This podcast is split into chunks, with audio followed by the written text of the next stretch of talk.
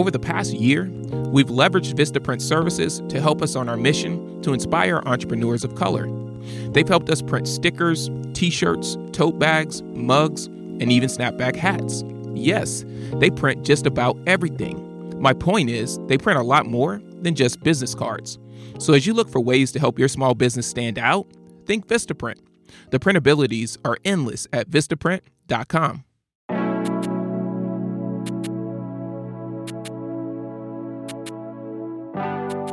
Translating culture. It's just like the current.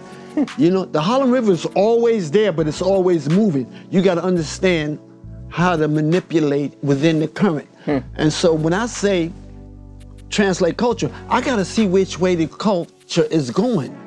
You know? So when there's jazz age, I'm looking at how it is evolving. Right. I'm looking at rock and roll, how it's evolving. and I'm looking at hip hop, how it's evolving.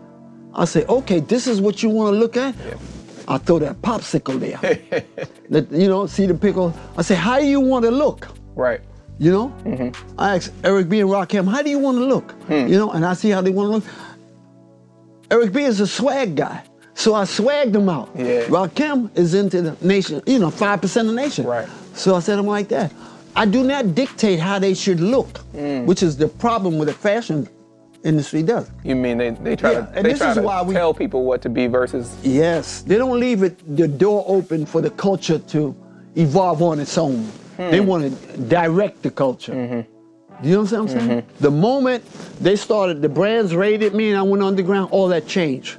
All the minority brands that came after me, just think about them. I don't want to call them out. Yeah. Think about them. They did the cookie cutter approach to fashion. They had everybody looking the same. Yeah. You know? And my approach has always been like Burger King. Have it your way. Have it your way. Tell me where you wanna go, where you wanna be. I can help you claim a seat, get you on your feet.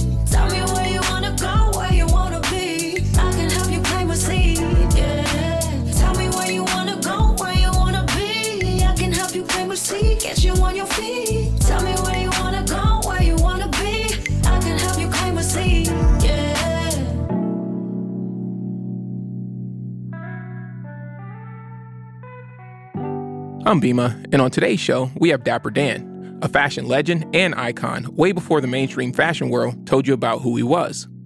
Born Daniel Day in Harlem, New York, Dapper Dan's designs have been seen on hip hop legends, sports icons, and high fashion runways. A self proclaimed underground designer, Dan's journey began in 1980 when he started making bootleg versions of high end designers for the streets. He'd even buy left behind equipment at auctions supplied by fashion manufacturers that moved overseas.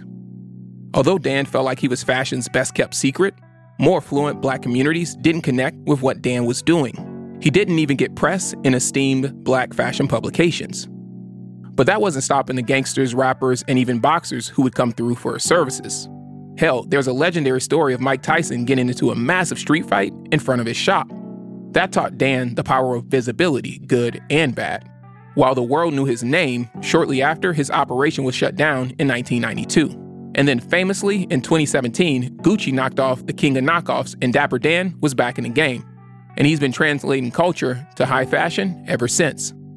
In our conversation ahead, Dapper Dan shares a story about doing fashion his way.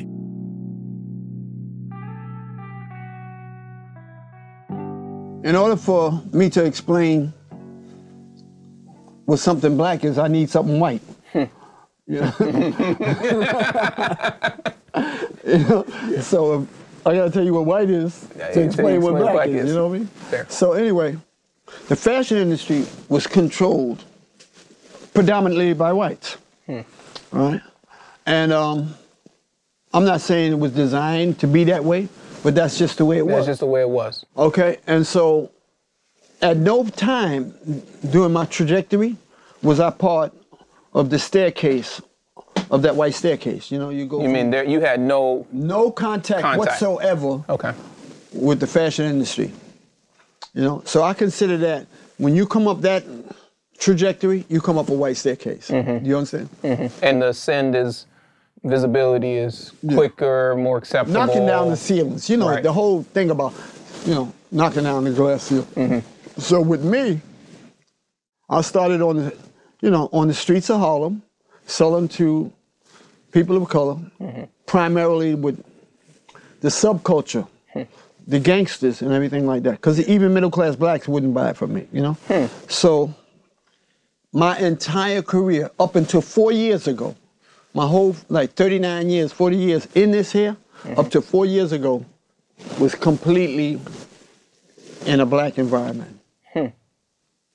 The first time I even saw a runway show was with my partnership with Gucci in Europe. That was the first runway show I've ever been to. Wow. Everything else that I've engaged in was always black. Hmm. You know what I mean? Yeah. in Harlem. Like I traveled from here to Chicago, hitting all the black ghettos, Right. and from New York to Atlanta, hitting all the black. So it's, it was entirely a black staircase, and that's what I mean when That's I say I came up the black staircase. Black staircase. Now you you touched a little bit on it, and I didn't kind of quite realize that. I think we expected maybe just historically that maybe there wouldn't be a direct connection with luxury just based on how things are built. Mm-hmm. But this shunning and maybe not being received by other black people, that's a bit surprising. Oh yeah, What's the reasoning behind that? What do you think is the reasoning? Why? acculturation. When you think about acculturation, that it's just like somebody coming from another country and want to be acculturated. You know, so I grew up in Harlem when we had you. You heard about Sugar Hill? Yeah, There was absolutely heard about sugar. Sugar Hill. There was sugar on that hill. The sugar on that, it got the name of Sugar Hill because like they had the uppity blacks that lived on Sugar Hill. Mm-hmm. And everything like west of of Bradhurst Avenue going up towards Sugar Hill, all those was the uppity blacks. Right? And so And they- like folks that not had only did they higher education type of thing. yeah, Okay. those were the, yeah, was the promise. And the reason they were there is because they had redlining, meaning that they couldn't get bank loans to get, uh, and segregation. So we were all there together. And fortunate for me, I grew up during that time, right? So we would look like people like myself would look down on. You know what I'm saying? Yeah. So uh, we had to develop a subculture that catered to who we were Who we were, right?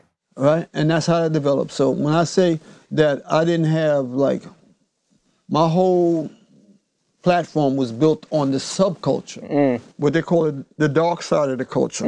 You know? You weren't being touted in the mainstream. You were really building your whole network Yeah. under. When you look at it, right? In a way, you can contrast it with Basquiat. Look what he represents today. he didn't represent that to black people when he was here. Wow. You you follow what I'm saying? Yeah. And who discovered him? It was more like they discovered him than we discovered him. Sometimes we overlook who we are Hmm. until they recognize us, you know? And I used to look back how a lot of blacks went to Europe to be recognized. And the first time I was recognized in 1987 for my contribution was by a European magazine. Hmm. Even in my store today, I got spread across the floor. All these magazines, all these European magazines and international magazines, and then I only have one magazine, Don Divas, that featured me. I didn't get recognized by African American major media until two years ago. Ebony awarded me. Uh, uh, Wait, you mean to tell me over the span of a 40 year career? over the span of 40 years, I didn't get recognized by a major black publication until two years ago. Ebony recognized me. All the rest, when you look at all the magazines, all the international magazines, everything, you know what I'm saying? Because they didn't under, I'm not faulting them, but people of color, black people, uppity black people, didn't understand what I was doing. what you were doing. You don't strike me as a person that still like holds a grudge about it. Like, do you happen to have a chip on your shoulder about that at all?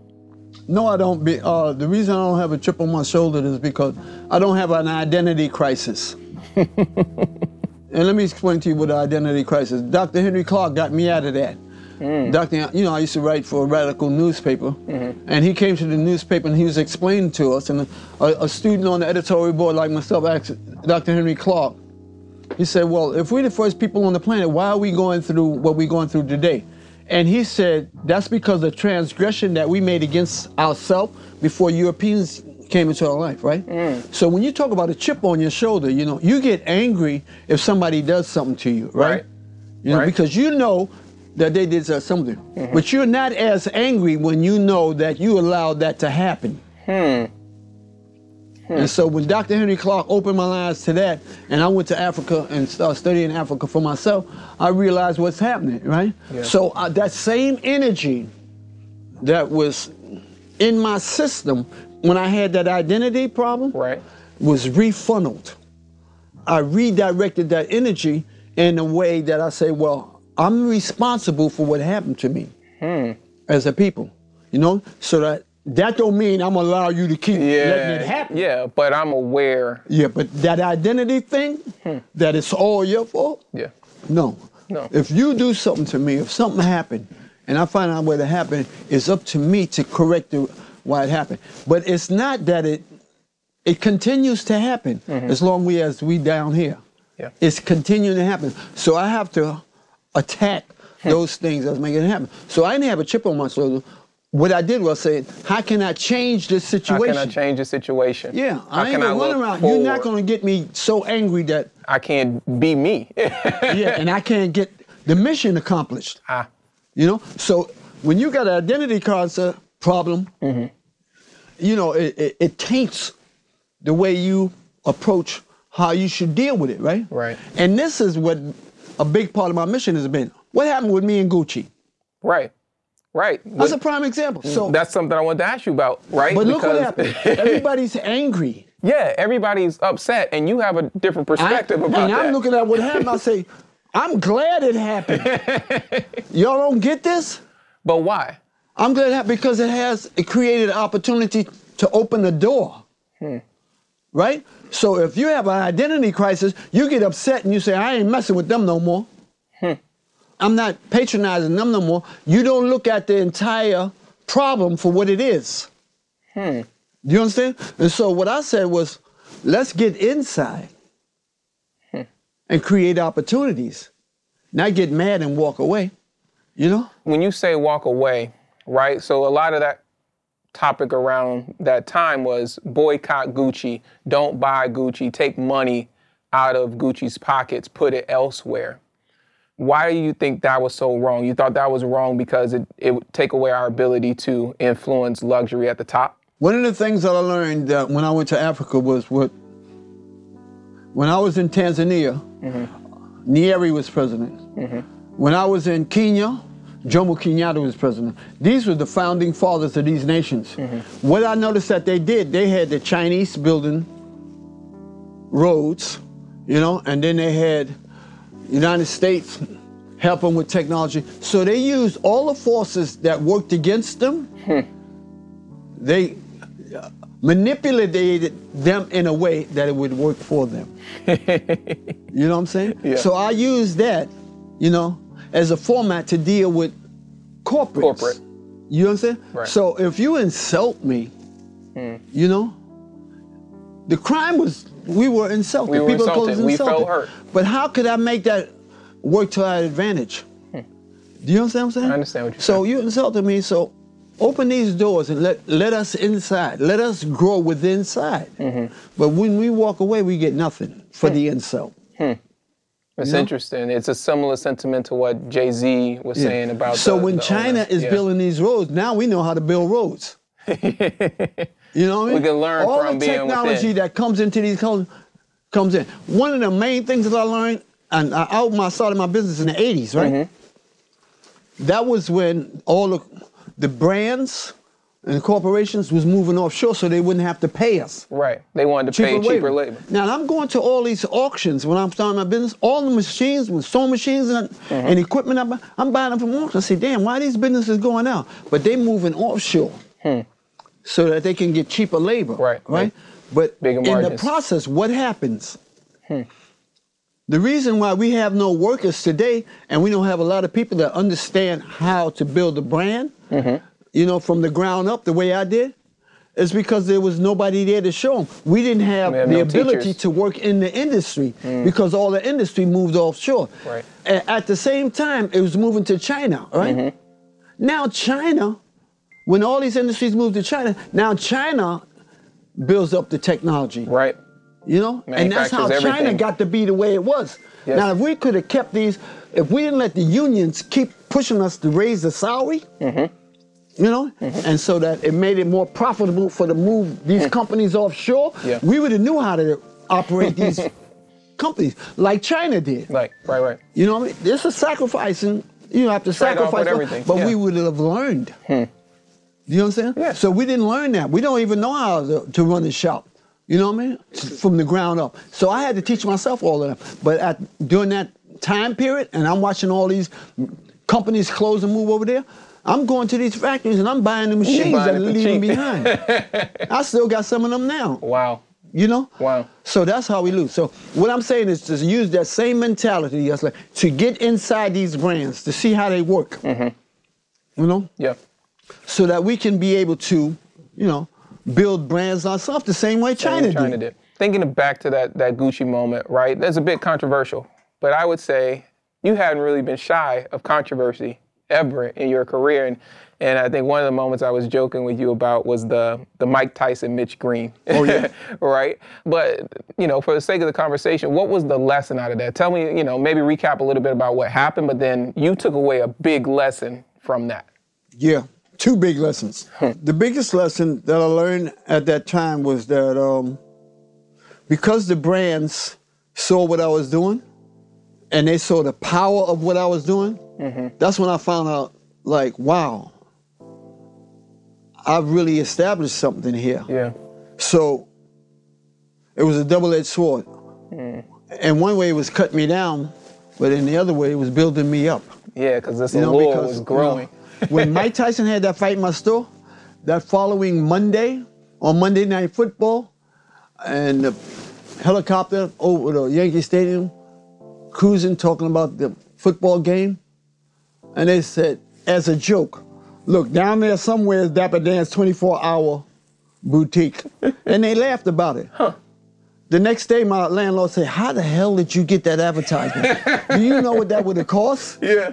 you know. So looking back then, it was it, it hurt, but the the power it brought, mm. you know, Yeah. the power it brought, you know? Right. It brought visibility. Yes, Right. It had people talking. yeah, And you Yeah. couldn't, you know, Yeah, you couldn't pay for that. yeah. People was coming from all over, you know. Yeah. Yeah, and the brands started to say, "What the hell is a Dapper Dan?" And that, it was all over. From that After point, it was all the yeah. brand was set, right? Yeah, it was like yeah, it was all over You were you were on the map.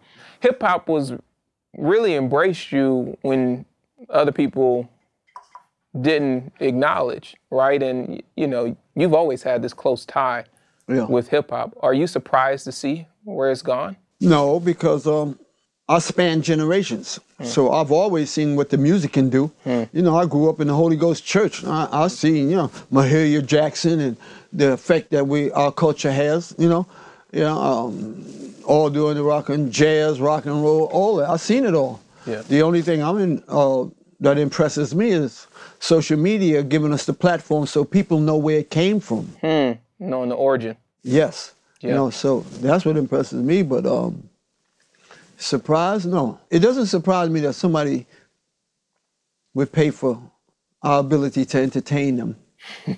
Because it always happens. Always happens. What surprises me is how we've been able to muscle our way into the industry because of that. Yeah. Because of the uh, technological changes, you know? Mm-hmm. So today, what pushed us forward is technology, social media. Yeah, it's a it's a game changer for for creatives, right? Yes. For influence to be able to have your own voice and- and not be censored. That's right. And be, yeah, exactly. So I always look to technology for answers to social problems. When we return, Dapper Dan talks us through life after Gucci and the value of collaboration.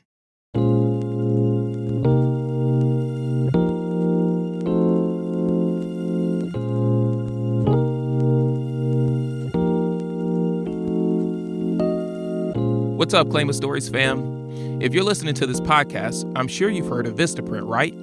I mean, we've been doing a lot of incredible work together to inspire entrepreneurs of color, so we hope you're paying attention. Now, when it comes to printing things, and I mean just about anything for your business, whether it's stickers, t shirts, tote bags, mugs, and even snapback hats, Vistaprint's got you. They print just about everything. So as you look for ways to help your small business stand out, think Vistaprint. The printabilities are endless at vistaprint.com.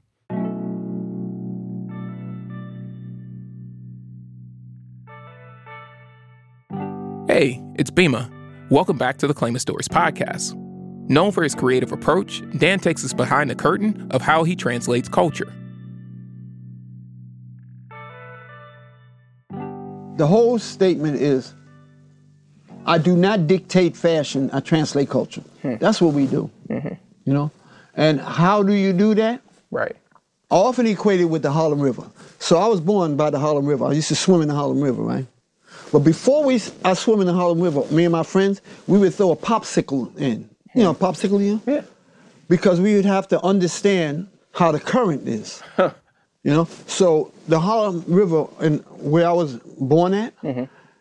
It had a bank and it had uh like a little where you could walk down into the water. Right, so we wanted to dive off the bank, off the dock, but we wanted to come out where you could walk out of the water Right. because of the strong currents.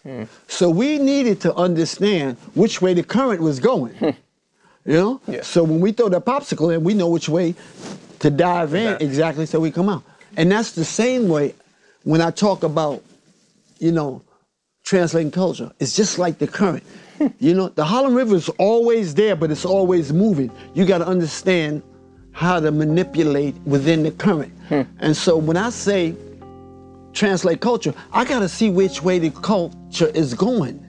You know? So when there's jazz age, I'm looking at how it is evolving. Right. I'm looking at rock and roll, how it's evolving. Hmm. and I'm looking at hip hop, how it's evolving. I say, okay, this is what you want to look at? I throw that popsicle there. Let- you know, see the pickle. I say, how do you want to look? Right. You know? Mm-hmm. I ask Eric B and Rakim, how do you want to look? Hmm. You know, and I see how they want to look. Eric B is a swag guy. So I swagged him out. Yeah. Rakim is into the nation, you know, 5% of the nation. Right. So I said him like that. Jungle Brothers is into ethnocentric stuff. Mm-hmm. You know, liberation stuff. So I make them outfits in red, green, and black. Right, right, right. You know, BDP is into roster rap, so I make them stuff in the rapper rap. I do not dictate how they should look, mm. which is the problem with the fashion industry does. You mean they, they try Yeah, to and they this try is to why we- tell people what to be versus Yes, they don't leave it the door open for the culture to evolve on its own. They hmm. want to direct the culture. Mm-hmm. You know what I'm saying? Mm-hmm. And so when you look at the brands, like when they ran me, and this is all I've ever did. Everybody who's ever come to me, all the hustlers, all the gangsters, all the entertainers, I always find out how do they feel about themselves? What do they want to say? What do they want their look to be like? Yeah. That tells a story about who they are. Hmm. The moment they started, the brands raided me and I went underground, all that changed. All the minority brands that came after me, just think about them. I don't want to call them out. Yeah. Think about them. They did the cookie cutter approach to fashion. They had everybody looking the same, yeah. you know? And my approach has always been like Burger King. Have it your way. Have it your way. I love that because that's what we are. That's what we. Everybody was born with their own unique approach, their own unique story, And that's when that's when it dies. The same way those brands died mm-hmm. is the way the music will die. And the industry forces that on us, you know? Mm-hmm. They tell, they get a rapper to say this has been working. Now they want the rapper to rap like that. you know, the, the moment you start dictating culture, you kill it. Hmm. You have an affinity for artists like Tupac and Nipsey Hussle. Yes. Do you feel like they were able to carve out their own and not get caught up in being dictated to by the labels? It's bigger than that. Mm-hmm. Who they were, mm-hmm. and I'm hoping all the young people understand who they were is bigger than that. What they personified was the light and dark side of the culture. they were that. a bright light. Both of them were a bright light.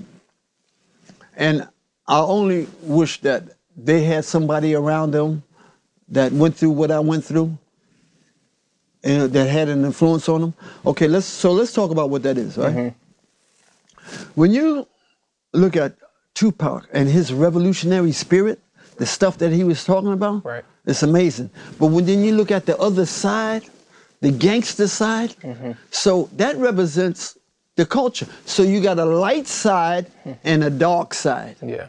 If you don't have an elder to show you how to navigate that dark side, you'll be consumed. It consumes you. by the dark side. And why is he here? He wasn't killed. You know, it's the dark side of the culture that destroyed him. Hmm. You know what Wow. I'm saying? Yeah. It's the dark side. You know? If he could have got away from the dark side, just think what he would be today. yeah? And with Nipsey, the same thing. He was on the way. These two guys, these are phenomenal guys. Nipsey was on his way, right? Mm-hmm. And then he was consumed by the dark side of the culture. You know what I'm saying? Yeah.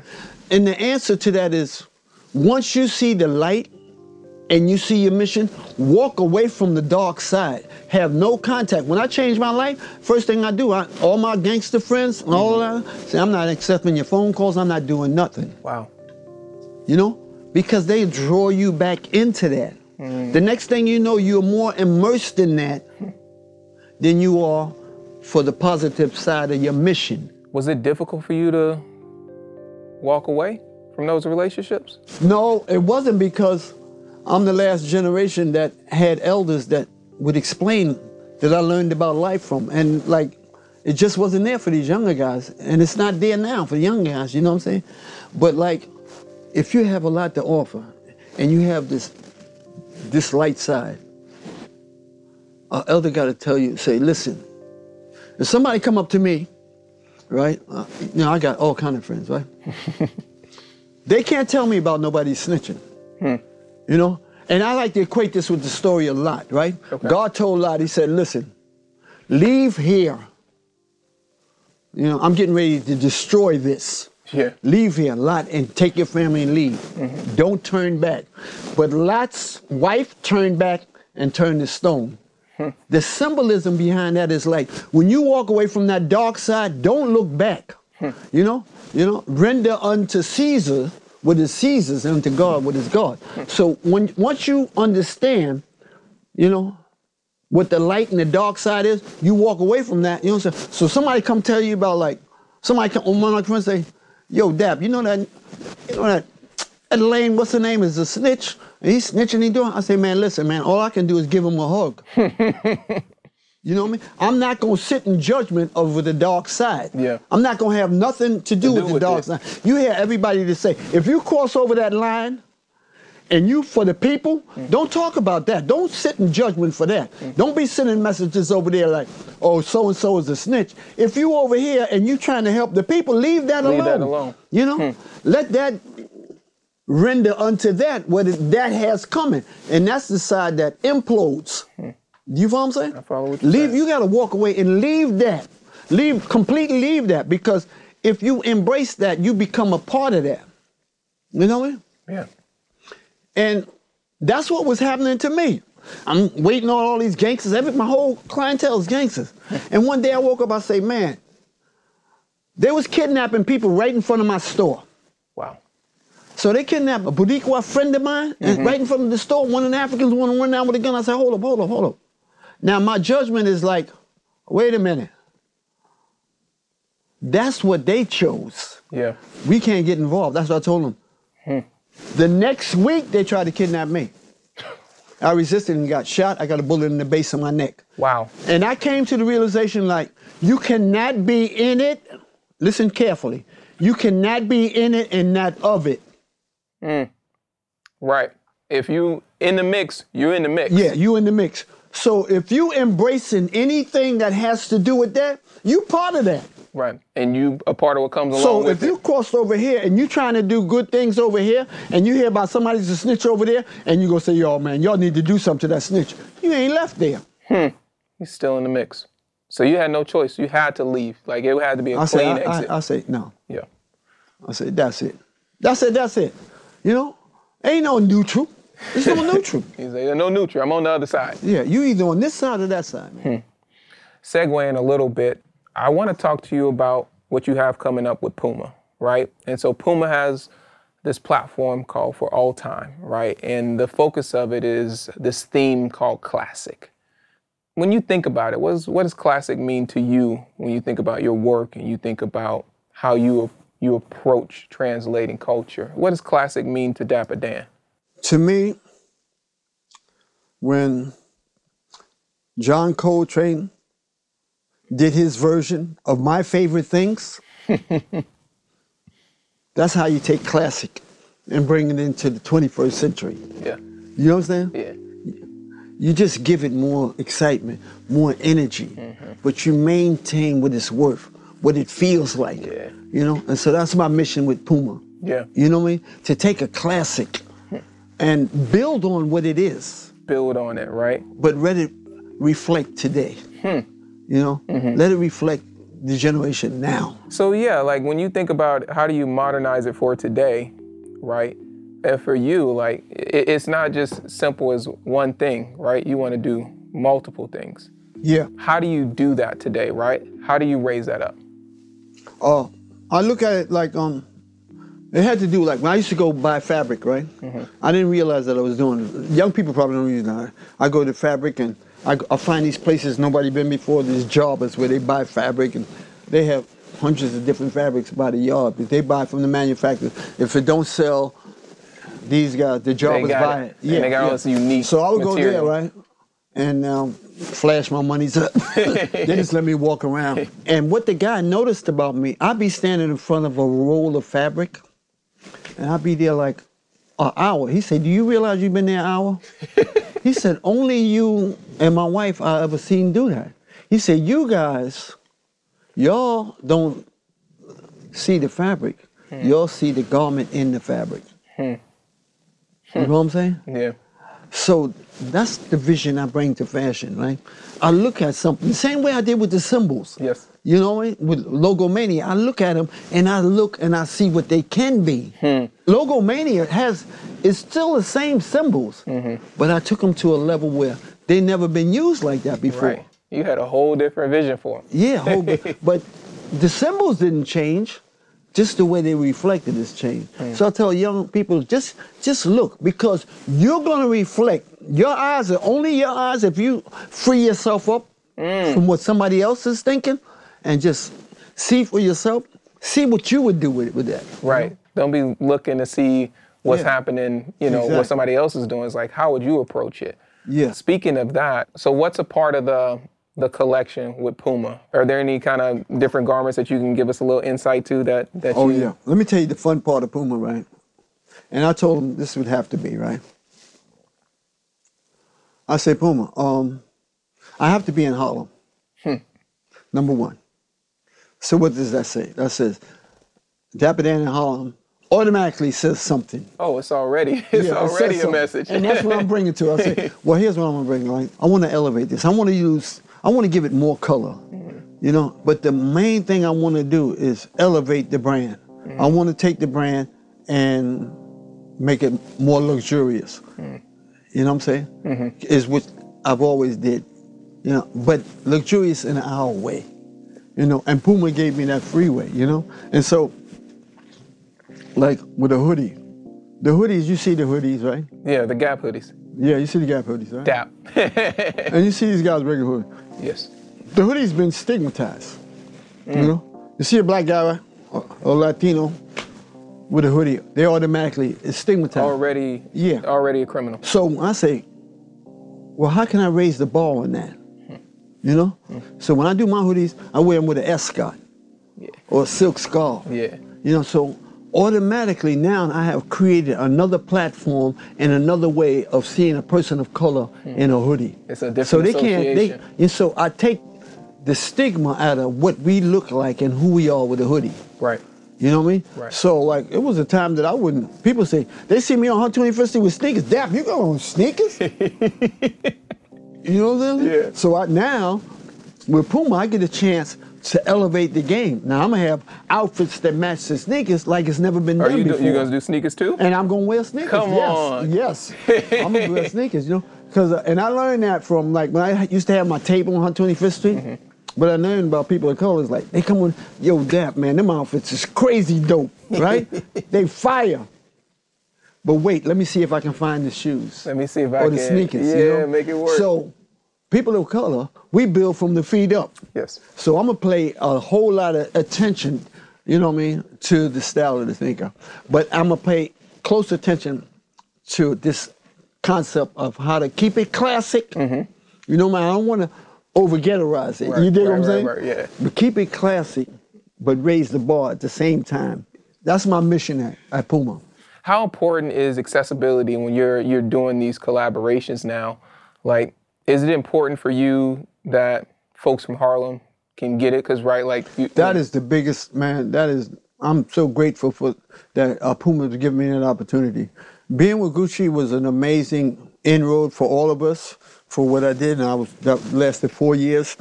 But I always wanted the community to feel like um, they had a part of me. yeah, And I knew that like most people couldn't afford the Gucci, especially me. I'm making you know Gucci their way, and um, so I used to like every day I ride the bus, I ride the train, I stand on the corner, so the people know they're part of me. Like God see me on the train two o'clock in the morning, say, "Dap, man, I never thought I'd see you on the train, man."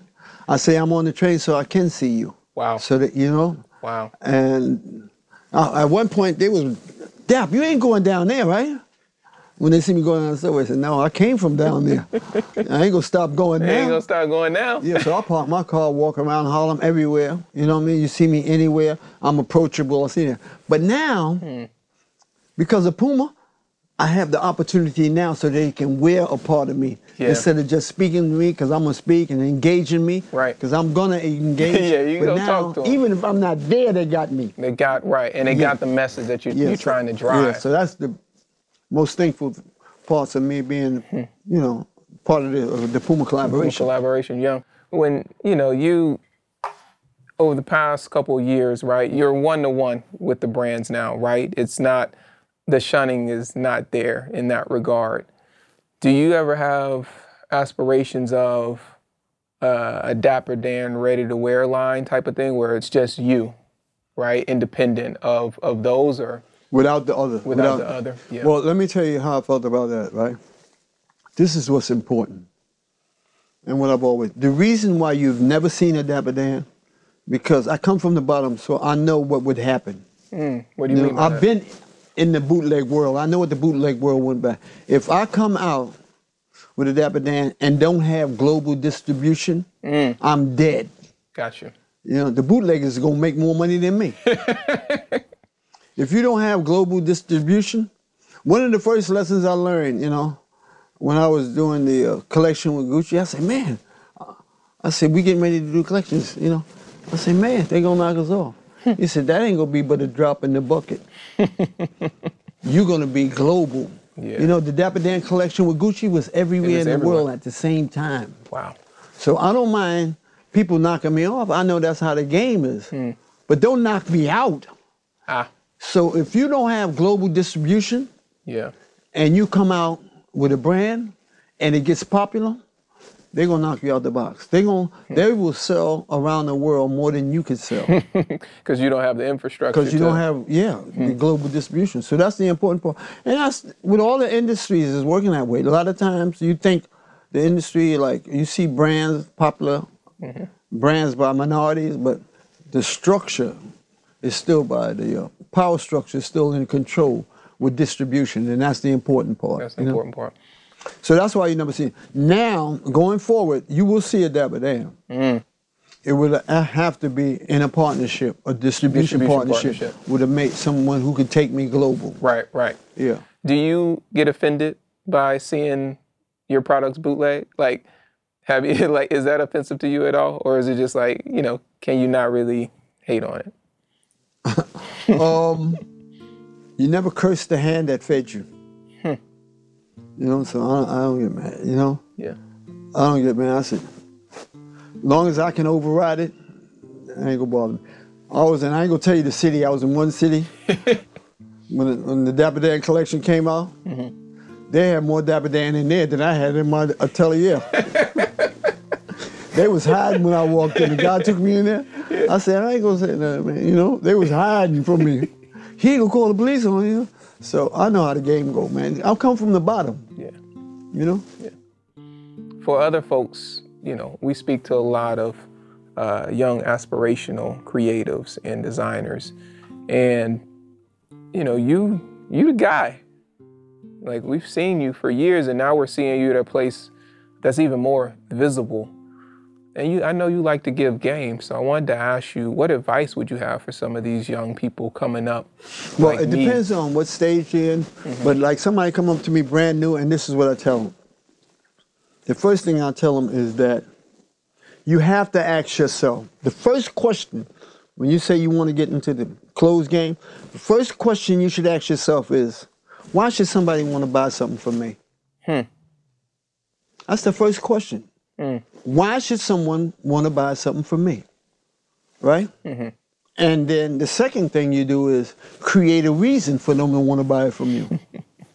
so, in my trajectory of building up who Dapper Dan is, I was Dapper Dan before I opened Dapper Dan's. You know, so the people in the hood who knew me knew me from the hood and everything that I did in the hood. So I already had this certain kind of mystic magic taking place, right? Right. So a lot of these guys coming out with T-shirts once now with fancy sayings and slogans, but nobody has a reason to want to buy from them. buy. Your slogan and all of that, you know, Yeah. it, it, it doesn't reason for that. I try and I try to tell people it's like there's no right or wrong in fashion.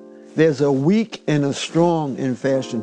Strong people control the direction of fashion. I don't care how creative you are. You know what I mean? I don't care how good a singer you are. If you can't get somebody to pick you up, you're dead. Hmm. You know, and that's the sad thing about what's going on now, you know?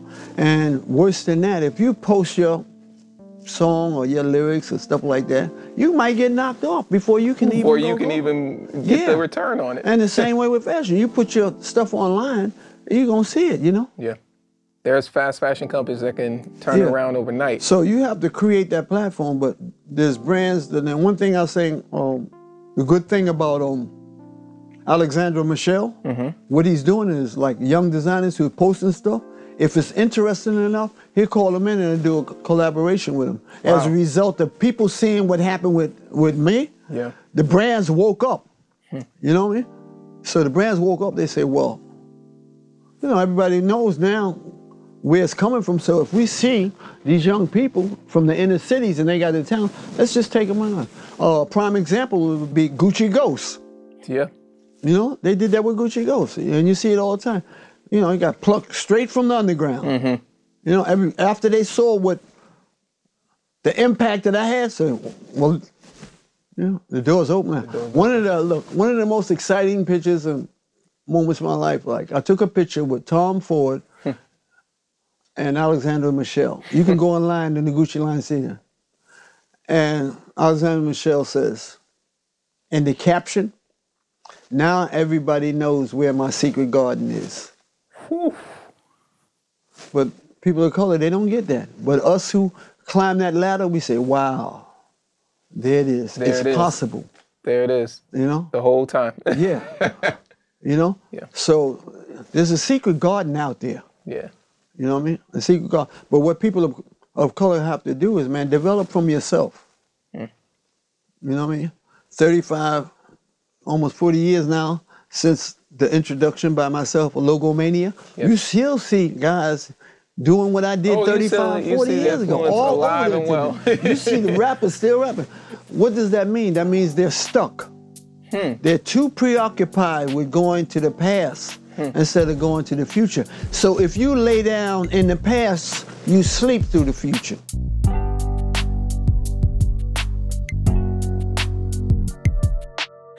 That was Dapper Dan, the original culture translator. Find out more about Dan and get access to all of our episodes wherever you listen to podcasts. If you liked today's episode, please subscribe wherever you get your podcasts and don't forget to rate and review us. Stay up to date with our latest news following us on Instagram at Claim Stories, or you can reach out with a message at hello at claimastories.com. Our show this week is produced by BJ Fragoso, Purvi Patel, Natalie Yazzie, Jericho Trim, and the team over at DB Podcasts. Original music provided by Adrian Anaya, and vocals provided by Rosella. Special thanks to Jordan Dinwiddie, Cena Clark, Clint Blaine, and Damian Mitchell. I'm Bima, and you've been listening to the Claim of Stories podcast, powered by Vista.